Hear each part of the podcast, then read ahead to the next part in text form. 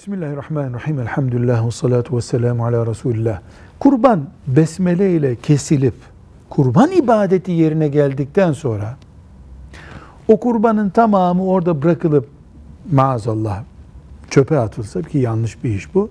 Kurban ibadeti zarar görmez. Et zayi etmekten dolayı vebale girilmiş olur. Çünkü ibadeti kurbanın kesmektir. Kesince yerine gelir. Dolayısıyla hayvan eti yendikten sonra kemikleri çöpe atılsa veya köpeğe verilse bundan bir günah oluşmaz. Çünkü kemik yapılacak başka bir şey yok. Köpeğe verilir. Kurban hayvanıdır bu diye köpeğe kemiğin verilmesinde veya sakatatının çöpe atılmasında günahlık yoktur. Velhamdülillahi Rabbil Alemin.